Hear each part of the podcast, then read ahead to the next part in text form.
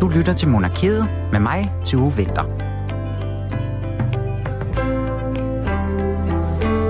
I denne uge, der rejser vi nordpå op til det glade norske folk.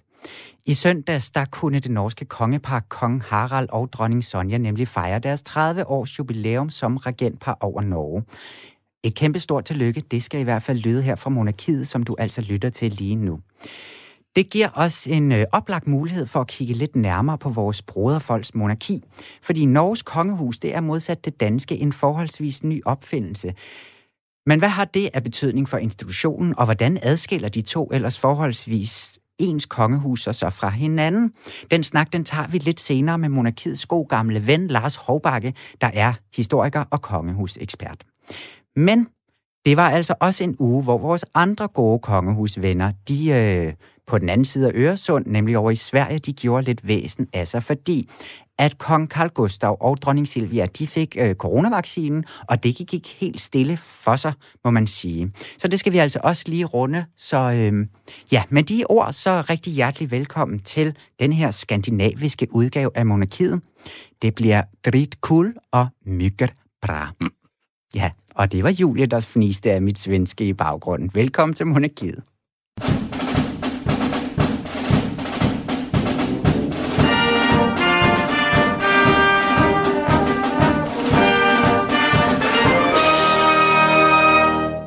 Ja, som du selv lige gjorde opmærksom på, Julie, så er du jo altså med i studiet. Jeg er Julie. den heldige, der gerne må komme ind i studiet til dig. Ja, præcis. Det er så dejligt at må få besøg herinde af nogen i hvert fald. Julie Lindhardt Højmark. Ja, Ja, det er mig. det er dig, og jeg har jo simpelthen taget dig med herind, fordi at vi skal snakke lidt om den her vaccine. Præcis. Øh, Fadese vil nogen sige, eller i hvert fald sådan en meget kontroversiel måde at blive vaccineret på i Ja, Sverige, i eller i hvert fald, når vi sammenligner det med, hvordan man valgte at gøre det. Herhjemme, Mm. mm. der skete der jo det, at da dronning Margrethe fik øh, coronavaccinen, der kom der en øh, pressemeddelelse fra hoffet 1. januar. Lige så stille og roligt blev der bare informeret om, at i dag var dronningen blevet vaccineret mod corona. Færdig slut. Ikke noget citat, ikke noget billede, ikke noget sådan videre halløj omkring det. Nej. Men der valgte man så en lidt anden tilgang i det svenske kongehus, må vi jo, må vi jo sige, hvor øh, man har gået meget mere offensivt ind i det. Altså, der kom et, øh, først kom der på Instagram et billede af den svenske kong Carl Gustav, hvor man ser ham have rullet ærmet op og sidder ligesom der, hvad skal man sige, med den bare arm fremme, mens der er, man ser en nål, der bliver øh, øh, stukket ind, og samtidig med det, så fulgte der sådan en officiel udtalelse fra kongen med, hvor han øh, siger, at, at nu har han fået den her coronavaccine. Og han siger også, men det, jeg har Ja, faktisk præcis. øh, taget hele, eller hele, så er den jo så selvfølgelig heller ikke længere, men i den forbindelse med, at, at kongen han blev vaccineret, der udtaler han, den store vaccination mod covid-19 er nu i gang i vores land. Det er mit håb, at alle, der har mulighed for at blive vaccineret i de kommende måneder, vælger at gøre det, så vi sammen og så hurtigt som muligt kan komme igennem denne vanskelige tid.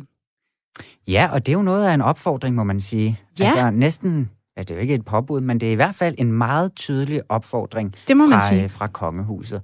Noget anden strategi end det danske, må man sige. Ja, Øhm, og det er jo også, altså, han, han sidder der som en anden Joe Biden, og, øh, eller Benjamin Netanyahu, ja, jamen, eller hvem der øh, ellers har gjort det kæmpe sammenligningen er stort. slående. Jamen, det er det Ja. nemlig. Sådan lidt, altså, se, se den stærke mand, havde han Mhm. sagt, eller jeg, ja, jeg går meget forrest, ikke? Jo.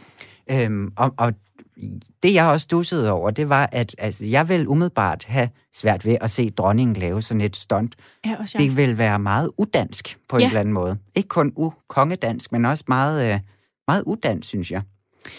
Bestemt. Jo, og også altså bare det at skulle øh, supplere det med sådan en udtalelse, hvor man direkte opfordrer alle andre mm. til at gøre det samme, det, det ville jeg heller ikke kunne se for mig, at, øh, at man ville gøre i Danmark. Men det er jo egentlig interessant, fordi som du sagde i din indledning, at at der, vi så tit sammenligner os med hinanden, de norske, svenske og danske kongehuse, og på mange måder ligner vi nok også hinanden. Mm. Men lige hvad sådan noget angår, så øh, har man godt nok valgt forskellige strategier. Ja. Vi så jo også tidligere, det var her lige omkring årsskiftet, hvor, øh, hvor den svenske konge, han faktisk kritiserede øh, den svenske regerings håndtering af coronapandemien, og også fik kri- kritik for det, men alt andet lige, så ville man jo aldrig kunne se det samme ske i Danmark, at dronningen så direkte kritiserede Mette Frederiksens håndtering af... Nej, det vil vi aldrig, aldrig nogensinde se. Nej. Og der har den svenske konge jo også et lidt anden form for at kaste sig ind i debatten, øhm, end, end, end vores danske, ko- øh, danske dronning har. Ja. Vi har altså en dronning. Og man kan sige, selvom det så altså, det, det er så heller ikke gået helt stille for sig i Sverige. Altså, kunne jeg se ifølge de svenske medier, så har øh, øh, kongen også fået kritik Øh, både for at være blevet vaccineret mod corona, hvor der jo så er nogen, der mener, at han er sprunget foran i køen. Lidt den samme kritik, vi også så øh, dronning Margrethe fik fra mm. nogle sider herhjemme. Men også det her med, at, han, øh, at der simpelthen er nogen, der mener, at han reklamerer for vaccinen. Og det må man jo også sige, ja, reklamerer for vaccinen. Han opfordrer i hvert fald meget kraftigt ja. folk til at følge hans eksempel. Så man kan sige, selvom, altså, det er heller ikke noget, alle svensker er lige begejstrede for, må vi jo så bare konstatere. Nej, og det, og det har jo faktisk været en så stor øh, ting deroppe, så kongehuset har måttet gå ud og tage til genmæle yeah. på en eller anden måde omkring, hvad deres tanker omkring det her var. Og der er den her informationschef, øh, som det hedder deroppe. Mar- Margareta Torgren hedder hun. Øh, altså hun var ude og sige, jamen det er for at opfordre alle, som vi også skriver til, at få taget denne her vaccine. Og, øh, og, og de er ikke kommet foran i køen, siger så en Morten Rosenqvist, der er første Liv Medicus, som betyder, at han er hoffets øh, første læge, kan mm. man sige. Han er så ude at forklare... Nervøs strunse. Ja, det kan man nemlig sige. Uh, hvad der ikke kan være sket deroppe, mens han har vaccineret derude Nej, men han er altså ude at sige, at... Øh, at jamen, han havde hørt sig for den, altså hos regionen, som, øh, som, som kongeparet bor i, og, øh, og, og de vil gerne have vacciner, når deres tur kom, og så kom vaccinerne, så på den måde var det altså ikke sprunget over eller taget nogen andres plads. Men han vil ikke kommentere på alligevel, om, om de, altså, om der kom et lidt hurtigere bud mm. med to vacciner øhm, kørende, fordi de var kongelige. Altså, det har han ikke nogen kommentar til. Man Men, sige... Så det er i hvert fald, de har været ude og, og blive nødt til på en eller anden måde at forklare, ja. selvom selvom der jo var en tekst med de her vacciner. Ikke? Jo, man kan sige, hele vejen rundt i, i de tre kongehuse, vi nu har nævnt, er der, har de vel også de gode kort på hånden, at, at vi altså alt andet lige taler om, om ældre mennesker. Mm. Der er jo ikke nogen af dem, der er, øh, hvad skal man sige, omkring de 50, og, og Ja, altså det er jo ældre og, på den måde udsatte mennesker ja. alle sammen. Og, og, og man kan sige, nu skal vi jo snakke om Norge i dag, lidt mere end Sverige måske, mm. og i Norge, der, har de, der gjorde de stort set det samme som den danske dronning. Ja. Øh, og det skete faktisk i sidste uge, i onsdags. Ja. Sidste onsdag, ja. Det er rigtigt. Ja. Øhm, men men jeg synes altså lige, at vi skal prøve at høre, hvad øh, kongehusekspert Søren Jakobsen sagde om den måde, øh, som dronningen hun fik vaccinen på, som jo er, er en lidt anden historie. Ja, han ham var jo lidt kritisk øh, Det var han nemlig, og ham havde vi altså med i øh, monarkiet for ikke så lang tid siden. Ja. Øh, lad os lige prøve at høre, hvad han siger til det. Jeg synes ikke, at, at det, det er sådan helt regelret, øh, det der skete. Jeg kan sagtens forstå, at dronningen øh, tager imod vaccinationen, øh, og det er jo særligt forståeligt med den udvikling, der er nu, med, hvor man lukker endnu mere ned i Danmark, og hvor der er en ny mutation af, virusen. Men det, det rimer ikke med, med, med den tilrettelæggelse, regeringen har lavet. Jeg tror ikke, at dronningen har, har anmodet om at komme til så hurtigt. Nej, fordi hvor tror du, at det kommer fra? Altså, hvem er det? Er det statsministeriet, eller er det hoffet selv, der har bedt om det? Nej, det er ikke hoffet. Jeg, jeg er ret sikker på, hvis vi skal spænde den anden vej, for statsministeriet er jo eksperter i spænd, øh, så vil jeg sige, så skal vi måske spænde den anden vej og sige, det er opstået i statsministeriet, den her hele corona-kampagnen, indsatsen mod corona-lovgivningen, og, og hvilken prioriteret rækkefølge folk skal mm. vaccineres. Det er styret fra toppen, og det vil sige, det er styret fra statsministeriet. Og når dronningen kommer som nummer som ikke nummer et, men tidligt ind, så øh, er det accepteret at godkendt, eller det er måske ovenikøbet statsministerens egen idé. Men øh, man skulle have gjort, synes jeg, øh, som man har gjort i andre store lande og mindre lande, USA med, med Joe, den tiltrædende præsident Joe Biden, der stiller op for, for at, at demonstrere og opfordrer, at øh, folk skal lade sig vaccinere, uanset om de bryder sig om vacciner eller ej, fordi det er en, en, en sag, der løfter sig ud over det enkelte individ, at man gør det. Mm. Der er selvfølgelig det problem, at uh, dronningen er en, en meget privat person, når det handler om helbred. Dronningen mm. taler ikke om helbred med nogen, end ikke sin nærmeste fortrolige. Men ja, her kunne man, synes jeg, det havde tjent et højere formål, hvis dronningen havde været åben om det. Øh, og, og det, der er jo selvfølgelig, jeg er helt sikker på, hvis man spurgte befolkningen, så vil man sige, det er helt i orden, dronningen kommer. Ja. Øh, øh, højt oppe på listen. Jamen, fordi er det, ikke, det, er det ikke fornuftigt at tage hensyn til de her personer? Det havde været noget af en tragedie, hvis dronningen hun på en eller anden måde Nej, det ved jeg ikke. Jeg, jeg synes, jeg ser slet ikke sådan på det, fordi dronningen lever i, øh, hun er jo som statsoverhoved i en pri- meget privilegeret situation, mm. og der er ingen, der kan være mere isoleret coronamæssigt, øh, end dronningen kan. Nej. Han er altså lidt på øh, den svenske metode. Mm. Ham her, Søren Jakobsen, som vi lige hørte, som var med for et par uger siden her i programmet. Øh, jo, jeg synes egentlig også, at han måske giver en meget god forklaring på, hvorfor vi ikke har set, at, at dronningen, altså at der ikke for eksempel er udgivet et, et officielt billede, hvor dronningen får coronavaccine, at det simpelthen er, fordi hun er så privat mm. omkring sit helbred. Jeg kommer også lige til at tænke på, at der, hvor vi har set dronningen, altså ud over, da hun holdt tale til nationen i første nedlukning, ja. men hun får også sagt i sin nytårstale, at, at vaccinen er et lille øh, håb i mørket. Altså, og det er det eneste, vi sådan har hørt fra, fra kongehuset ja. i den nye lockdown om, omkring det her vaccineapparat, der ja. ligesom kører. Øhm, men ja, det er altså... Øh, det er jo også det er jo, det er jo noget en afvejning. Noget, som jeg også tænker på, som Søren Jakobsen jo her er helt sikker på, det er, at det her, det er, at, altså, at øh, det er statsministeriet ja. i Danmark, der har besluttet, at at hoffet eller dronningen, hun skal vaccineres. Og modsat det svenske, hvor at, at de er klart ud at sige, at det er dem, der har sat gang i det her. Ja. Altså, de vil, de vil have dem vaccineret. Øhm, meget interessant. Ja, men ja. Det, ja, der tænker jeg også, det ville også, med det indtryk, jeg har af dronningen, det ville også komme bag på mig, hvis det skulle være hoffet selv, der havde henvendt sig i form af dronningen jo og sagt, hey, kan jeg ikke lige få et skud? Ja, det vil, Vaccine, det vil og komme lidt foran i køen. Det havde jeg virkelig svært ved at se for mig, at det skulle være tilfældet. ja, jamen, det er rigtigt. Ja. Altså, jamen, nu fik jeg jo lige nævnt Norge før, ikke? Men jeg jo, har faktisk lige prøvet at tjekke, tjekke lidt op på, ja, hvordan øh, vaccine trapperne går ude i, ude i, i, I de europæiske de kongehuse. kongehuse. Fordi ja. at, måske vi alle sammen godt ved, at den engelske, eller det ved jeg ikke, om alle godt ved, men den engelske dronning og, og, og øh, prins Philip, de er, de er jo blevet vaccineret, og de er jo også godt op i årene, og der var altså allerede udtalelser i... Øh, øh, hvad hedder det, i starten af december om, at øh, de ville få vaccinen, og de ville få den hurtigt, men det var på grund af deres alder, og de ville altså ikke springe over i køen. Nej, og øhm, de er jo så altså henholdsvis 99 og 94 år. Ja, de, ja. så de, den, er, den er måske godtaget, ja. eller hvad man siger. Men det var også det, på samme, ja. det var i hvert fald på samme måde, at det blev meldt ud, og, mhm. at, øhm, og også for ligesom at mindske skepsis, men altså ikke noget stort tjuhej omkring det. Vi ved jo ikke om, vi, der er ikke nogen forlydende om prins Charles. Han er blevet vaccineret. Han er jo også han har godt haft det. Han har nemlig haft det. Det kan være, at det altså så rykker ham lidt tilbage. Ja. Det ved jeg ikke. Det kan være. Mm. Det ved vi altså ikke noget om. Han er jo også 80. Jamen det er det, han er jo en gammel mand, altså. Så, så på den måde, så er han måske også snart i, altså så er hans trin måske noget, ja. eller hvad man siger.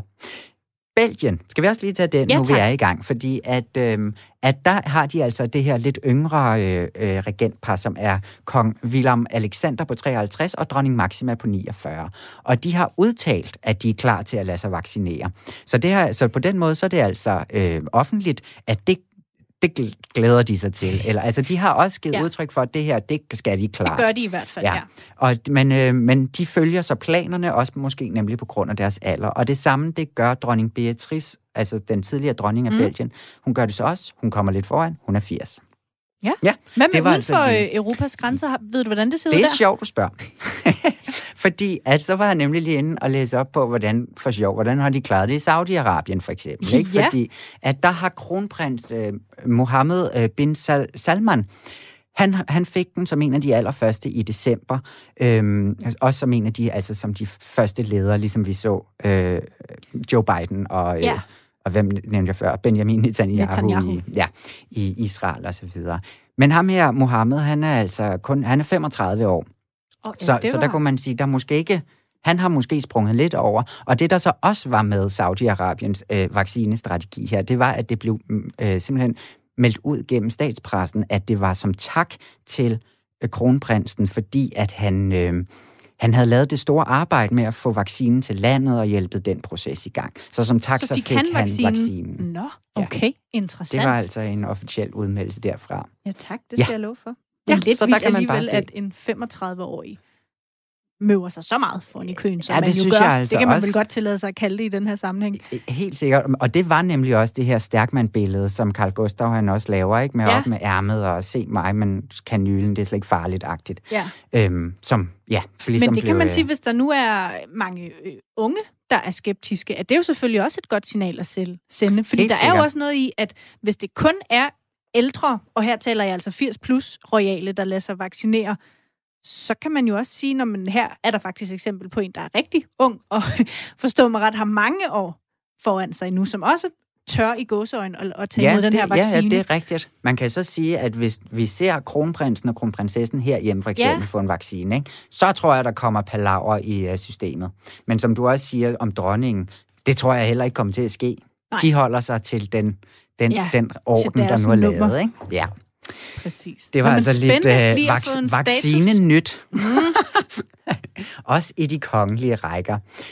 Tusind tak skal du have, Julie. Så fik så vi altså lige rundet den. Men de har en pude i ryggen.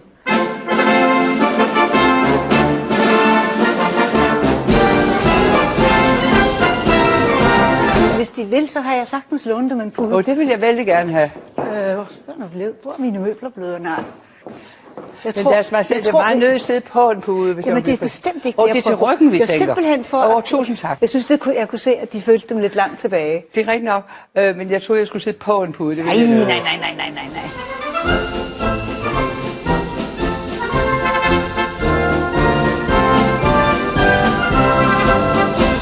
Nu kan jeg så byde velkommen til dagens gæst, som er historiker Lars Hovbakke Sørensen. Velkommen til Monarkiet, Lars. Tak skal du have. Og godt nytår. Ja, tak lige måde. Det må man vel gerne stadigvæk sige, når man ikke har snakket sammen siden, øh, siden det skete. Ja, det tror jeg godt. Nå, det er godt. Det er jo så dejligt at have dig med igen, og i dag der skal vi jo altså snakke lidt om det norske kongehus, fordi at øh, det norske kongepar jo har fejret deres 30 års jubilæum som regenter op mod nord. Det skete altså i søndags. Øhm, som jeg også sagde tidligere, så det her kongehus, det er jo et ret nyt kongehus. Kan du ikke lige prøve, Lars, at, øhm, at forklare, hvordan at det her er etableret?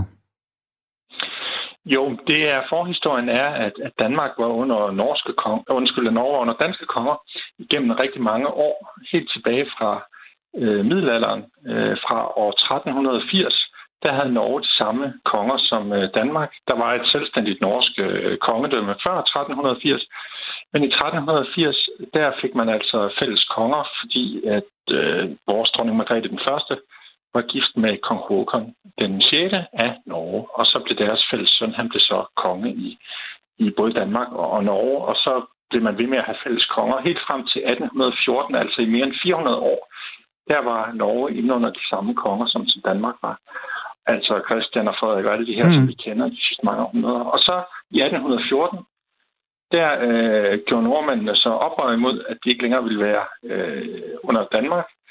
Øh, og det skete ved, at de lavede deres, det var ikke et væbnet oprør, men de lavede deres egen forfatning og øh, udråbte en selvstændig norsk stat. Den 17. maj 1814 fik de den her forfatning, det er derfor 17. maj er norsk nationaldag. Og øh, der var det blevet bestemt efter Napoleonskrigen, hvor de forskellige europæiske stater havde været op og slås, at Norge skulle overgives fra, fra Danmark til øh, Sverige. Og det var det, nordmændene gjorde oprør imod. De havde ikke gjort oprør, så længe de bare var under Danmark. Men da de så pludselig skulle skifte til at være under svenske konger i stedet for, så ville de have deres egen stat i stedet for. Hvem, hvem er det, det, der bestemmer ikke. det? Altså, hvem er det, der det prøver at lægge det ned over hovedet?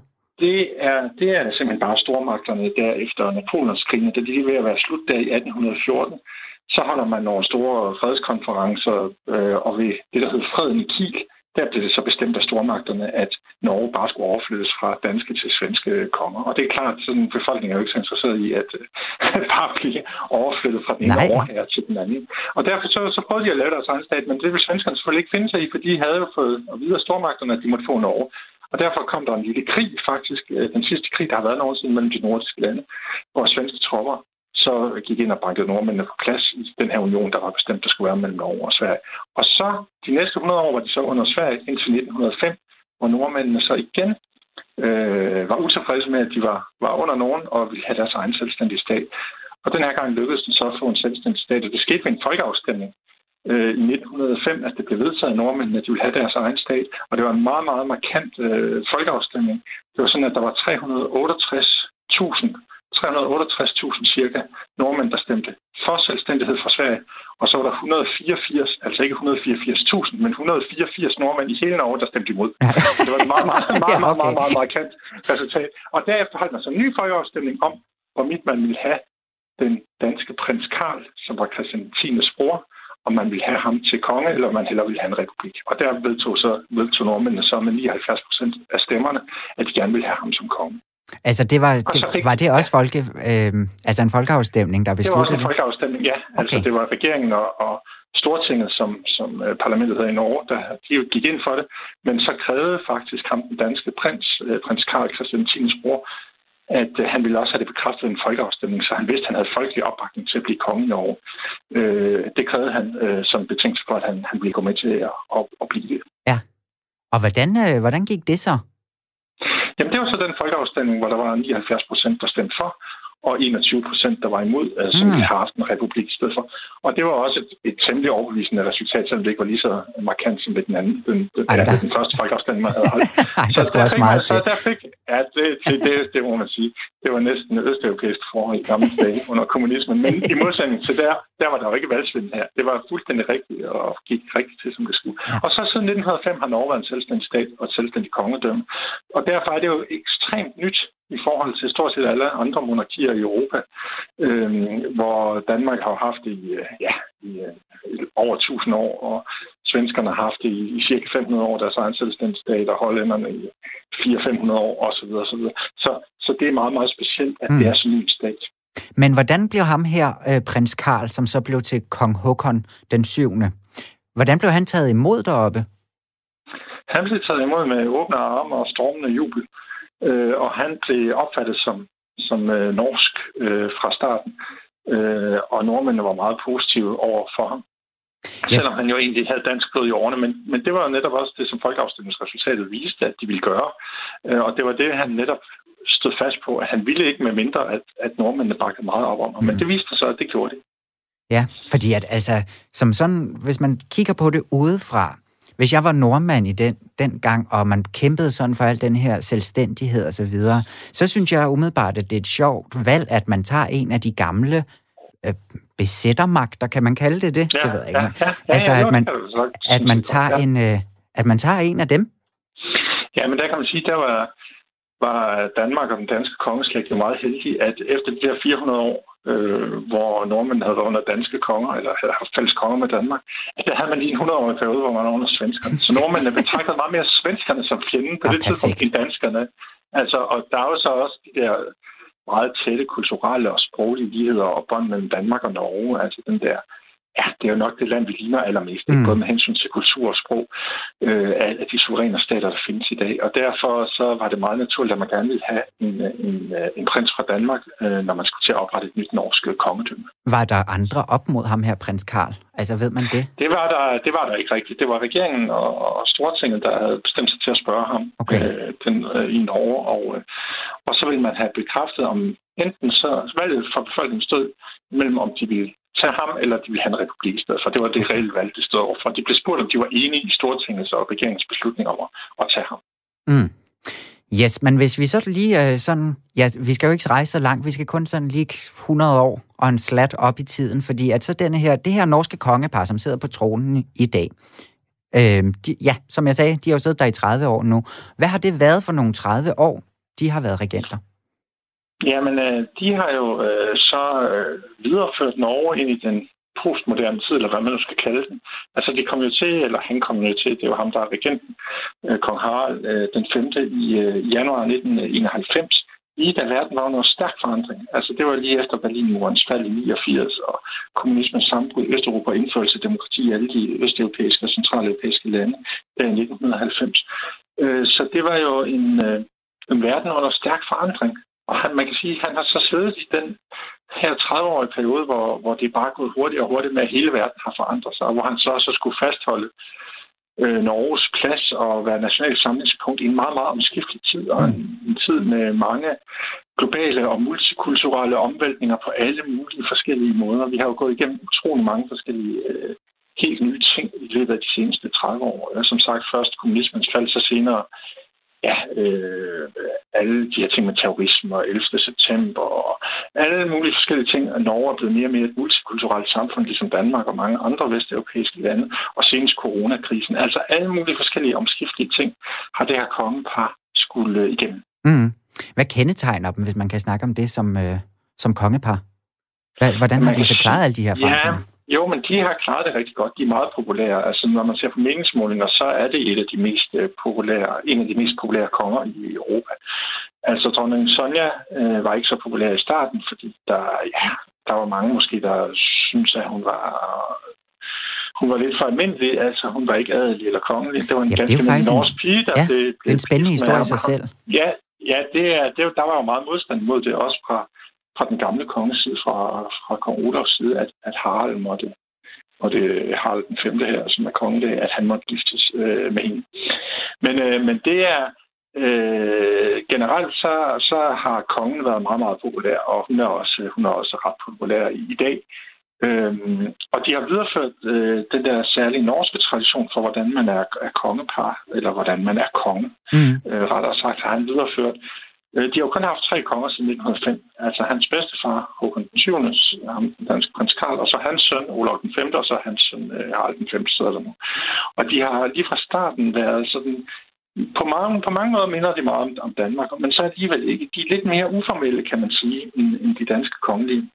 Ja. Øh, fordi de, øh, de er så nyt et kongehus, så de har fra starten lagt meget vægt på at være meget folkelige. Også det der med, at Håkon den 7. han faktisk blev valgt.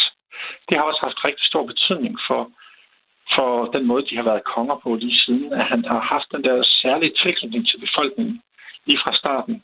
Øh, øh, og den har så smidt af på hans efterfølgere også. Det der med, at man ligesom er valgt til embedet, det, det giver noget særligt. Ja. Det er ligesom Tony Margrethe herhjemme, som på en måde indirekte, kan man sige, er blevet valgt, fordi man havde den der folkeafstemning om, om ændring af tronfølgeloven Ja. i 1953. Øh, Så det er også en del af, af forklaringen på deres øh, store popularitet, altså det der med, at de har lagt vægt på at, vedblive at være meget øh, folkelige. Ja, det kan være, at vi lige vender tilbage til det lidt senere, fordi jeg synes også lige, vi skal nå at runde den kommende øh, generation, eller altså den findes jo allerede, men øh, dem, dem, der står på spring, altså nemlig ja. Kronprins Håkon her, som faktisk på mange måder så toppede sin far med ikke bare at finde en borgerlig øh, kronprinsesse, men også en fraskilt kvinde med en søn, øh, som Ja. altså er kronprinsesse Marit. Og det fik en del omtale øh, dengang. Øhm, Yes. Hvordan, hvordan ja, hun står... havde faktisk ikke været gift, men hun, havde, hun var enlig mor. Men øh, ja. Nå, jamen, det er jo nærmest endnu en værre. Er det ja, ikke det? Ja, ja, ja, Så det var også ja, uden for ægteskabet, og-. Ja, for det, hvordan står den øh, yngre generation? Fordi at der er jo så også en storsøster til ham her, Håkon, øh, ja. Ja. som også har været noget, øh, hvad kan man sige, skandale ombrust. Altså hende Ja, her Martha ja. Louise, som, Ja. øh, som også er... Ja, der er også nogle ting der. Hvordan står den her unge generation? Ja, men altså, de står efterhånden ret godt, især øh, kronprins Håkon og, og kronprinsesse Mette Marit. Øh, hun var meget upopulær lige i starten, dengang at det, blev annonceret, at han ville gifte sig med, med en, der havde et, et barn i forvejen. Det var man ikke vant til. Mm-hmm. Det blev lidt for moderne, måske for nordmænd, for mange nordmænd i hvert fald, og, og, og kongehuset var ved at blive lidt for almindeligt. Det skal jo helst være sådan lidt øh, ophøjet og lidt anderledes end resten af samfundet, Ja. lidt mere gammeldags for, for at bevare sin popularitet. Men var det sådan overhovedet en set balance. andre steder i Europa, det her med, at der kom en, øh, altså, en Der var, ikke sådan nogle, familien? der var ikke sådan nogle, der var ikke sådan nogle nyere, nyere eksempler på det fra, fra de centrale personer i de andre europæiske kongehus. Øh, så derfor vagte det en del opsigt. Og, øh, og øh, det var noget, som blev, gjorde, at kongehuset i en, i, en, i en periode blev mere upopulært i Norge, end det har været øh, hidtil. Okay. Men øh, som sagt, eller ikke som sagt, men så kan jeg sige, at så blev det øh, jo så noget, der blev rettet meget op på, fordi så snart så nordmændene begyndte at opdage, at hun faktisk var rigtig dygtig til at være øh, prinsesse. Hun havde, var meget professionel i arbejdet øh, som prinsesse. Jamen, så steg populariteten for hende også enormt øh, hurtigt til, til store højder, og, øh, og i dag er det et meget populært par, øh, kronprinsparet. Mm. Værre ser det så ud med, med kronprinsens søster, Mærta Louise, hans storsøster, som jo har haft den her meget omskiftige tilværelse og har haft, øh, både været, hun har været gift med Ari Ben, som jo nu er, er, død, øh, forfatteren Ari Ben, og, Ja. hun har, og hun har jo så haft alle de her ting med, hun har, har påstået, at hun kunne tale med engle og ja, alle mulige forskellige alle mulige forskellige ting, at hun har Ja, altså- kontakt med engle. Ja, Alle sådan, præcis. øh, I- i spirituelle 2007. ting og åndelige ting, ja. Ja, så stod hun frem som øh, synsk, altså, og, og, og at hun siden barndom har, har haft overnaturlige evner og i kontakt Alt sådan med noget der, engle, ja. og alt det her, som kan være ret øh, sådan svært at sluge for nogle mennesker i hvert fald, når Ja, få historier om. Ja, men hvor står og, hun og så, så senest, senest har hun jo så også haft en kæreste, som var shaman, ja. og som også mente, at han havde nogle særlige åndelige evner. Så det er jo det er noget, der har gjort den ret upopulær, fordi øh, der er mange nordmænd, der synes, at det er, det er for, for mærkeligt, simpelthen. Og det, det passer sig ikke for, for en konge i Norge. Så hun er ikke sådan den mest populære, men det gør jo ikke så meget for kongehuset som sådan, fordi nordmændene betragter hende jo heller ikke som den mest centrale person i kongehuset. Det er kronprins, par, der er de vigtige, og deres, øh, deres børn, og dem, der skal føre, føre kongehuset videre i Norge på længere sigt. Ja, fordi der er også noget med, at hun er trådt ud af kongehuset på en måde. Altså, hun har frasagt ja. sig nogle... Øh, hun får ikke ja. apanage, så vidt jeg ved, og hun, lige præcis, lige hun vil ikke kalde sin kongelige højhed og så videre. Lige præcis. Der var jo en diskussion om det for kort tid siden, hvor det så endte med, at hun måtte afgive nogle af de der ting, øh, som hun ellers ikke havde, havde tænkt sig at gøre, fordi kongen jo nok nærmest sagde til hende, at det skulle hun gøre. Øh, så de havde lige lidt krise med der for, mm. for kort tid siden, øh, for cirka et års tid siden, hvor, ja. hvor, hvor der var en masse diskussion om de her ting. Ja, fordi at hun er altså sådan øh, privat erhvervsdrivende også, og med sin kæreste, ham her, Shaman Durek, tror jeg, jeg ved ikke helt, hvordan man ja, udtaler ja, det. Ja, yes. øhm, altså, der har de været på øh, sådan noget, øh, øh, hvad hedder det, når man er, er ude og snakke med folk. Altså, hold foredrag. Foredragstur. Ja, ja, ja, ja, ja, ja, det jeg siger, som hed Shamanen og prinsessen. Og, ja, altså, der blev kørt lidt også på det her med, at hun er prinsesse. Ja, præcis. Og det var så det, hun måtte frasige. Så, så hun ikke bruge prinsessetitlen i den sammenhæng. Det var Nej, præcis. Ting, hun måtte, ja. hun måtte opgive. Ja, hun er altså en ret spændende person at dykke ned i, og ham her, shamanen, er, er det sådan set også. Øhm, øh, og nogle ret vilde Instagram-måder, de også gør det på. Øhm, ja, altså, ja. man kan få øh, sin daglige dosis af sådan lidt øh, hurtigt taget i, i lommen filosofi øh, fra ham her, shamanen, på Instagram, hvis man har brug for lidt lidt indspark ja, af den ja, slags, jeg Ja, det er rigtigt. Ja. Det kan Men, man roligt sige. Ja. jeg kunne godt tænke mig lige her, og, og faktisk lige vende tilbage til kronprinsparet, fordi at den her, den her søn fra det tidligere ægteskab, hans rolle i den her familie, hvad, hvad, hvad bliver den?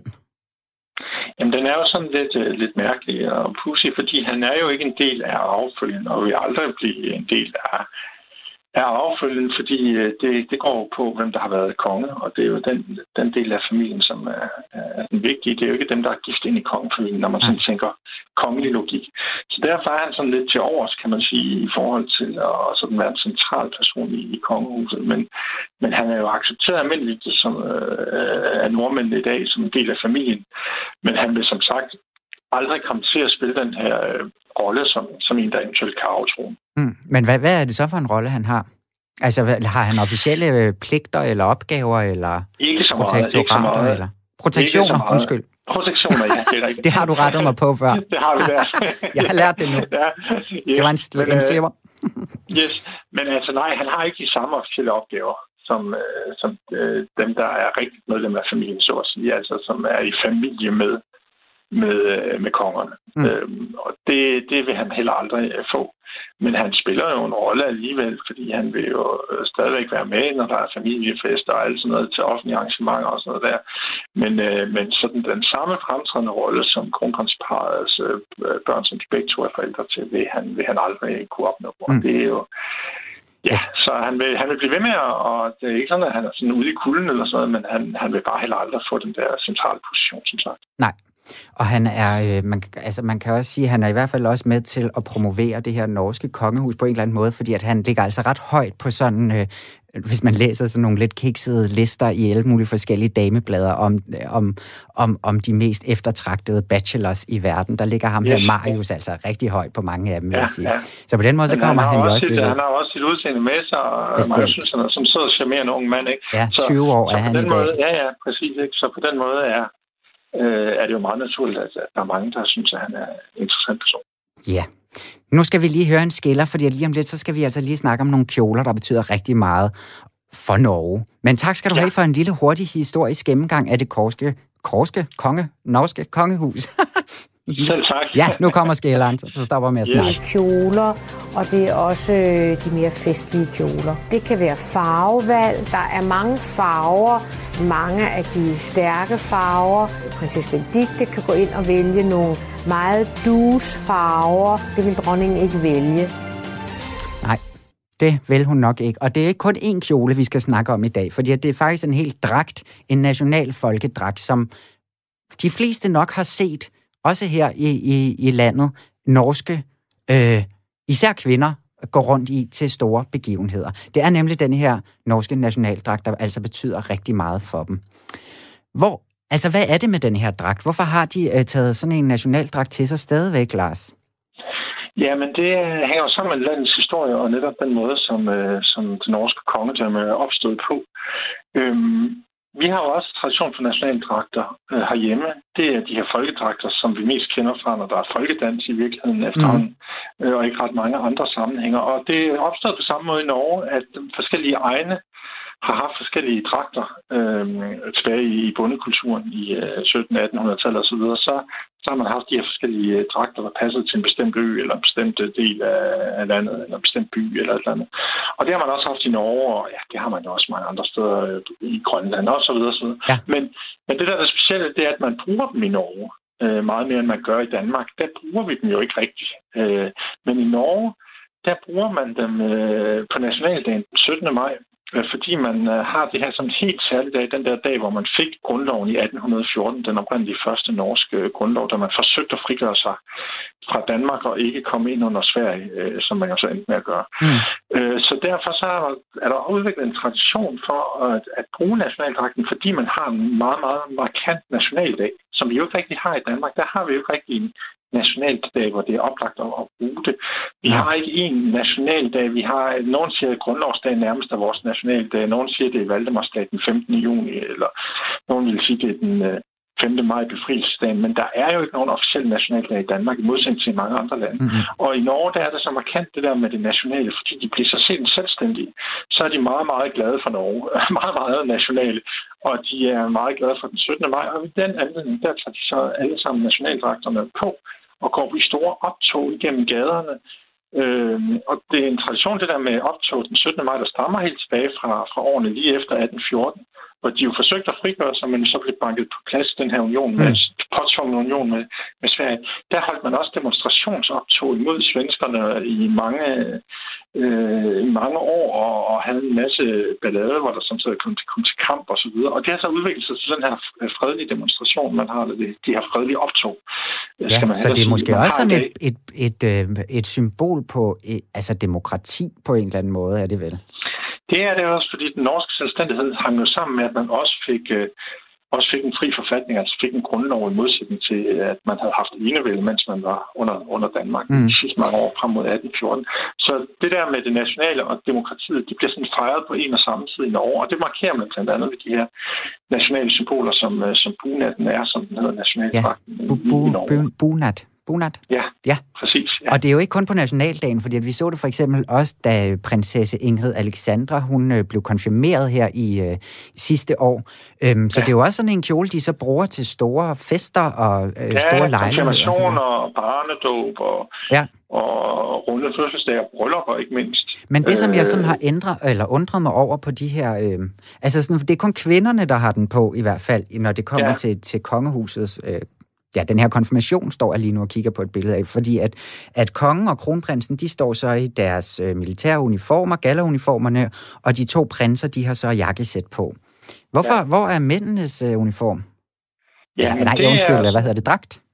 Ja, men det er sådan lidt, øh, som tradition nu har udviklet sig. Altså, man har altid fra starten gjort mest ud af, af kvindernes dragt, og så har man, kan man sige, jo så i kongehuset det der særlige med, at, øh, at mændene øh, har haft den her særlige tilknytning til forsvaret. Altså til militæret, ligesom vi har det i Danmark, at kongen har en særlig tilknytning til det. Og eftersom det langt op i tiden især har været mændene, der har haft tilknytning til forsvaret, jamen så, så har det været naturligt, at de så i stedet for den gamle folkedragt for eksempel havde deres øh, militær øh, havde deres militærtøj på, altså havde deres øh, uniform på. Ja. Øh, så, så det kommer sådan lidt af det, kan man sige, at, at mændene har haft den der særlige tilknytning til, til militæret. Det er en af grundene til det i hvert fald. Ja, flot ser den i hvert fald ud, den... Øh... Altså, kjolen er flot, og, og jeg kan faktisk godt lidt forstå det, fordi at, at herredragten, altså, det, der bliver det lidt kostymeagtigt. Altså, der, der får man sådan lidt nisse, nisse Ja, ja, det er vibes, lidt det samme som i Danmark, med, hvis man tænker på de folkedragter, ja, præcis. Fra, hvis der er folkedans ja. og så videre. Men de, her, men de her kjoler, de er altså ret... Øh, ja, de er meget, meget flotte, og, det er, og de stadigvæk bliver mere og mere populære som, øh, som ja, som gaver ja. at få lavet sådan ja. en her. Stadigvæk også den yngre generation går utrolig meget ja. op i det. Det er ja. meget smukt, synes jeg. Men tak skal du have for os lige at øh, snakke lidt kjoler med mig, Lars. Vi tager lige en øh, dejlig skiller mere. I dag er en meget spændende dag, så jeg er sikker på, at de kan forstå, at jeg er en lille smule nervøs.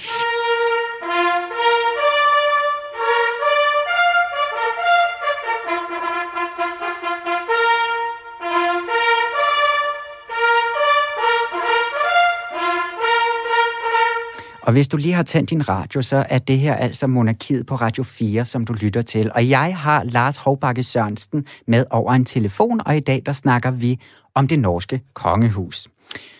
Og øh, tidligere der snakkede vi jo lidt om historien bag selve det her norske kongehus, men nu kan jeg godt tænke mig, at vi prøvede at snakke lidt om, øhm, hvad, ja, hvad de her forskelle er. Nu kom du selv ind på det her med, at det norske har en meget større form for folkelighed, som vi måske ikke helt ser i det danske endnu i hvert fald.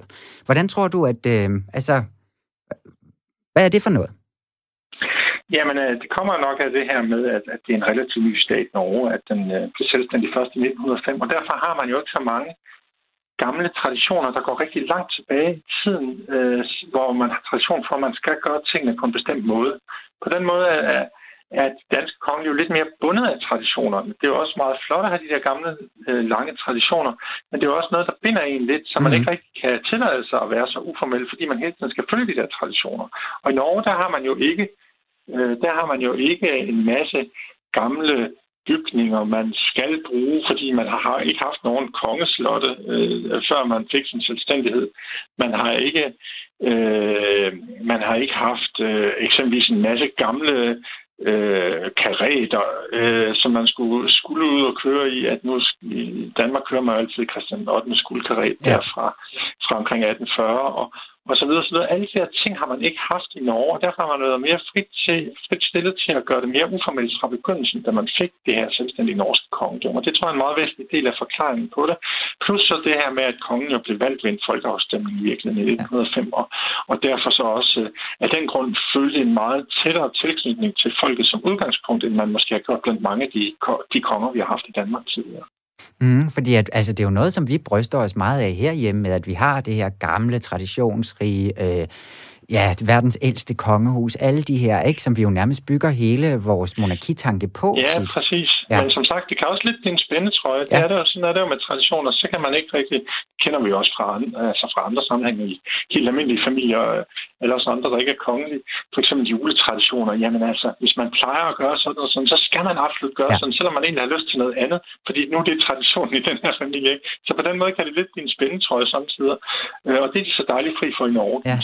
Og nu, det jo, altså, nu har vi jo så åbnet øh, snakket lidt op om Norge, men i starten, inden du var med, øh, der snakkede mig Julie lidt om den her måde, som svenskerne de havde grebet øh, coronavaccinen, eller coronavaccinationen af øh, den svenske konge an, hvor at de jo valgte at gøre det helt offentligt, og øh, der var billeder af kongen, der fik skuddet osv., hvor at både det danske og det norske, det har så været lidt mere tilbageholdende på den her måde. Hvis vi lige tager Sverige med ind i, diskussion, i diskussionen et øjeblik, hvorfor tror du, at, øh, at, at de her tre regenter, der på mange måder ligner hinanden ret meget, altså vælger øh, forskellige tilgange til den her? Ja, det er lidt svært at sige præcis, men øh, det har også været en ret speciel... Øh, der har også været meget forskel på den måde, man har haft coronastrategi på i Danmark, Norge og Sverige. Det afspejler måske i virkeligheden mere det, end en forskel på, på kongehusene. Mm. Øh, man har måske også ønsket fra svensk side nu at demonstrere, at nu gør man virkelig noget, og så viser man gør man meget af at vise, at kongen bliver, bliver vaccineret, fordi der har været kritik af diskussioner om i Sverige, at man nu gjorde nok øh, på et tidligt tidspunkt i hele coronakrisen. Ja. Men man kan sige mere generelt om, om det svenske kongehus i forhold til det norske og det danske. De er jo i en helt øh, speciel situation også i forhold til alle andre europæiske kongehus, i og med at kongen ikke har nogen som helst øh, forbindelse til det politiske system. Han er frataget al øh, formel øh, øh, magt, også al reel magt, men det er de jo også både ja, Danmark og Norge. Men han, har ikke, men han har ikke den der rolle, hvor han underskriver lovene. Han har ikke den der rolle, hvor han er med, når der dannes regering, ligesom vi har i Danmark og Norge og alle de andre europæiske kongehus. Så på den måde er det et meget upolitisk øh, kongehus. Øh, kongen er udelukkende grænsekægsbuer, og der adskiller det sig fra samtlige andre kongehus. Tror du, det er derfor, han har brug for at gå ud og gøre noget mere virak om sig selv, den svenske konge? Det kan man godt have fornemmelsen, at det samtidig er en af grundene til, at han så foretager sådan nogle ting, som, så, som man ikke gør i andre kongehus. Også for eksempel udtaler sig lidt mere politisk, end man ja. har tradition for i Danmark og Norge. Det er jo meget interessant med nytårstalerne, for eksempel. Der kan man jo have man virkelig godt grundlag for at sammenligne øh, de forskellige kongehuse. Og der er der tre vidt forskellige traditioner i Skandinavien. Øh, Danmark og Norge, der holder man nytårstal nytårsaften. I Sverige der er det en juletale, som kongen holder øh, juledag den 25. december. Øh, men det er så en forskel. Men, men det andet, som er vigtigt, det er sådan det indholdsmæssige. Der er de ret forskellige, de tre skandinaviske monarker. Dronning Margrethes stil kender vi jo fra nytårstalen. Det er sådan noget med at give en løftet pegefinger til danskerne og lige formane dem lidt om, at nu skal de opføre sig på den og den måde, mm. kombineret med, at hun taler om nogle forskellige sådan, ting, der er sket i, i verden og i Danmark. Øh, den norske konge, han har en tradition for, at han, øh, som er meget speciel for Norge, han inddrager meget sådan noget gammel norsk litteratur og nyere norsk litteratur. Han citerer altid, næsten altid norsk digter eller forfatter. Det kan dronning Margrethe jo aldrig. Hun siger aldrig, som Sten Stensen Plikker sagde, eller som øh, Claus Riffbjerg har skrevet, eller eller andet. Der er han sådan meget mere litterær, den norske konge. Det er sådan en tradition, man har opbygget i Norge. Så får jeg lyst til at spørge, tror du så, at de, har de sådan et, et fælles bånd omkring noget kunst? De to, for Jamen, eksempel? Det, det, det, det har de jo, fordi ja. de har jo altså de er jo meget kunstinteresserede i begge kongefamilierne. Øh, så det har, de, det har de helt klart. Men, men det er, der, der er nogle markante forskel. Så er der også, øh, ja, man kan sige, at kongen i Norge er sådan lidt mere øh, direkte talsmand for regeringen. Øh, både når han holder nytårstalen. I Danmark er dronningens tale også afstemt med statsministeriet. Mm. Men i Norge er det sådan endnu mere, at han sådan siger nogle ting, som han lidt mere siger på vegne af regeringen, kan man godt øh, fornemme. Ja, jeg Og synes så, Ja, undskyld, ja, bare snak. Ja, Nå, men jeg vil bare sige, at det gør han også, når han for eksempel ved Stortingets åbning, ligesom vi har Folketingets åbning den første tirsdag i oktober. Der sidder dronningen jo oppe i, i, i kongelosen, øh, inde i Folketinget sammen med sin øh, familie. Øh, og der er det anderledes end over, der er det simpelthen kongen, der holder åbningstalen øh, på vegne af regeringen. Så han ligesom, regeringen ligesom lægger ordene i munden på ham, og han præsenterer regeringens politiske program nærmest. Så det er jo meget, meget anderledes. Så i Sverige spiller det er jo så ikke nogen rolle, selvfølgelig, fordi Sveriges konge ikke har den der politiske... Ja, ja, ja, præcis.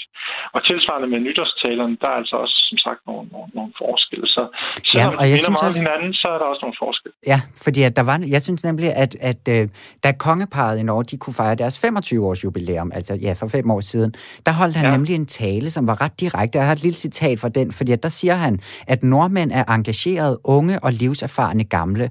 Nordmænd er enlige, skilte, børnefamilier og gamle ægtepar.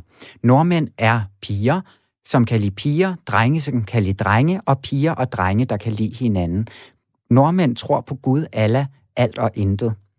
Det synes jeg bare er så fint, men meget direkte også, altså, og, øhm, ja. og, og, og, og måske mere, hvad kan man sige, øh, Øh, åbent, en dronning vil, vil udtale sådan nogle ting på? Det er der ingen tvivl om. Det tror jeg, det var fuldstændig ret. Det vil man aldrig høre fra dronning Margrethe, de formuleringer der.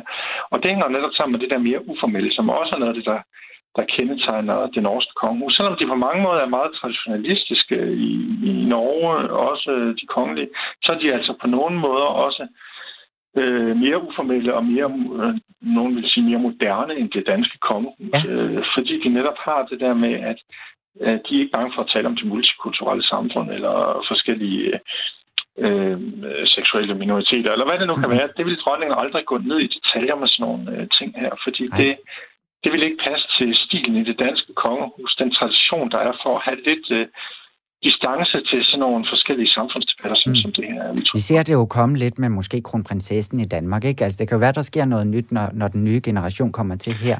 Men det vi ser også, jo også allerede nu, som vi også tidligere snakkede om her i monarkiet, at, øhm, at det norske kongehus på sociale medier for eksempel, de har en helt anden strategi, og de er meget mere personlige, og vi ser dem nærmest kaste billeder ud af, af altså der er dårligt skåret og dårlige... Øh, hvad kan, altså ja. dårlig opløsning og så videre, hvor alt ja, er totalt styret på de uh, sociale medier fra det danske hof i hvert fald. Ja, ja, ja. Øhm, så på den måde, altså det er, det er spændende at se, om det ligesom er den vej, vi uh, kommer, kommer til at gå ja, også. altså vi, vi kommer jo til at sikkert få et mere uformelt kongehus, når det engang øh, om forhåbentlig først mange år bliver kronprins Frederik, der bliver konge. Ja. Så der er ingen tvivl om, at der vil, øh, der vil der ske nogle ændringer. Men der vil nok også stadigvæk være en forskel, øh, ved at gætte på, i forhold til det norske, fordi de norske kongelige har den der mere uformelle tradition, som gør, at man bedre kan tillade sig at lægge uredigerede billeder ud på de sociale medier, end man kan selv, hvis man er en kronprins Frederik. Ja, Ja, men altså, øh, Lars Håbakke Sørensen, det var, hvad vi nåede at snakke om omkring det norske kongehus. Det kan være, at vi ringer ja. til dig, når vi skal gå rigtig i dybden i det svenske en dag. Ja, der, er jo snart, der er jo snart en 75 års fødselsdag. Ej, det er der til april. fedt. Jamen, bliver kongen altså, altså, den, øh, 75. Så der kan vi jo vende tilbage til Yes, du hører fra os. Tusind tak, fordi du vil være med, Selv tak. Lars Håbakke Sørensen. Tak. Livak præsenterer...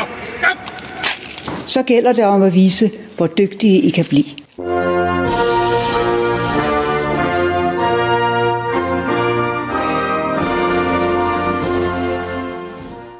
Det var jo altså lyden af quiz, Julie. Ja. Fordi at du er rendt ind i studiet til mig igen, og du må jo klare den selv med quizzerne. Der er ikke andet for, nu hvor vi desværre ikke må have gæster Ja, i studiet. Så derfor så, øh, du kan hverken, øh, du kan ikke tabe i hvert fald. Men er du klar på en Men lille kan, men quiz? kan jeg så egentlig vinde? Ja, ja, det kan du Nå, godt. det er godt. Fedt, ja. fedt, fedt. Du, Så er jeg du så kan klar. altid vinde. Godt, fordi at jeg har lavet en god gammeldags quiz, eller en god, ja, øh, en tradition i monarkiet. Ja. Jeg har været en tur i ugens billedblad og fundet øh, godt og småt derfra. Fordi at man må sige, det er jo ikke fordi, at der sker det helt vilde sådan i, på den royale front. Deres kalender, den er simpelthen fuldstændig lukket ned i forhold til det her corona. De har Øhm, travlt med at blive vaccineret. Præcis, men det bringer Billedbladet faktisk en historie om, og det leder os frem til første spørgsmål, fordi at det er sådan en rigtigt, der sker ikke noget, sådan en slags ikke-historie. Vi skriver om, at der ikke sker noget. Men det er altså en sjældenhed, at den her offentlige kalender, de har, er så tom. Faktisk så er det kun sket en gang før i nyere tid, at hele kongehuset ikke har haft opgaver i over så lang tid. Men hvornår var sidste gang? Var det A?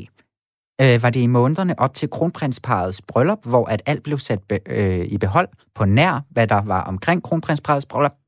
Nej, det er så skønt at sige kronprinsparet. B. Var det i forbindelse med sørgeperioden efter prins Henriks død, hvor alle de holdt fri i en længere periode, eller var det under den første nedlukning i foråret? Så det var jo det, jeg tænkte øh, i første omgang. Jeg er glad for valgmulighederne, men Mhm. jeg Ja, tror, de var jeg, gode. Ja, de var rigtig... Ja, bravo. Du har fundet på to gode. Og øhm, jamen, de giver jo mening alle sammen, men jeg tror, jeg går med min, øh, min første indskydelse, som er, at- at det var under sidste nedlukning. Der synes jeg i hvert fald, vi oplevede en tom.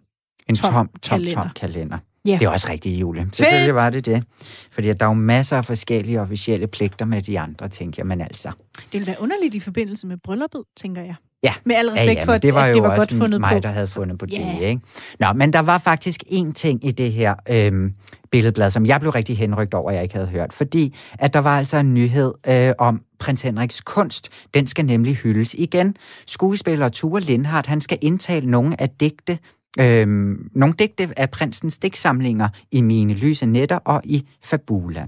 Men hvordan skal de her indtagelser bruges? Altså, hvad bliver genren for den her hyldest af digtene? Jeg vil lige sige på fransk. Ja, det, mm. det tror jeg nu ikke. Men uh, bliver det en musical? Fordi at udover Ture Lindhardt skal læse op, så har Martin Brygman lavet musik til, og Maria Lucia skal spille hovedrollen i et stykke, der er inspireret af digtsamlingen. Ej, for jeg håber, det er det. Eller Nå. er det B, en total kunstinstallation med vand, ild, lys og grafik, og så Ture Lindhardts stemme, og dronningen har stået for kulisserne til det her arrangement?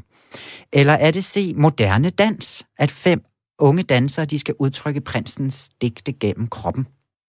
Var det ikke spændende? Ej, ved du hvad, jeg har allermest optur over, at en af de tre jo for søren er rigtig. Ja, præcis. Ved du hvad, uanset hvad det er, så ved jeg i hvert fald, hvad du skal have i fødselsdagsgave. øhm, ej, jeg prøver at gå med musicalen, for det er den, jeg håber på. Ja, det var det altså Nej, ikke, men okay. det havde været skønt, ikke? Jo, er du Jo. tosset? jo. Det er moderne dans. Nå, Yes, og det kommer til at ske i Holstebro.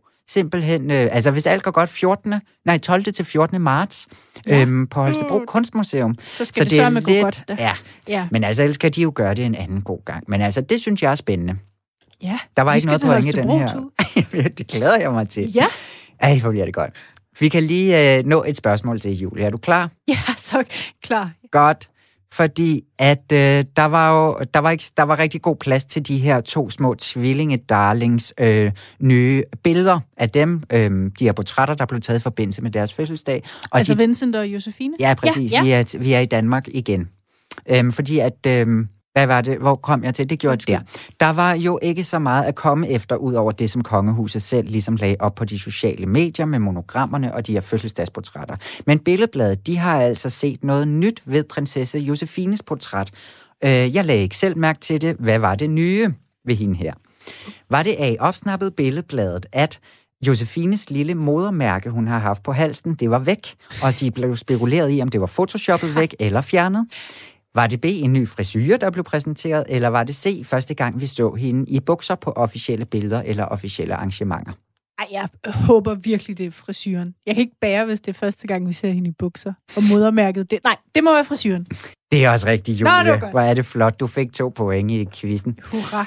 Og det øh, bringer os til vejs ende, fordi monarkiet det er simpelthen slut for i dag. Men vi er tilbage igen næste onsdag kl. 13.05. Nu kommer der nogle dejlige nyheder. Tak fordi, at du lyttede med.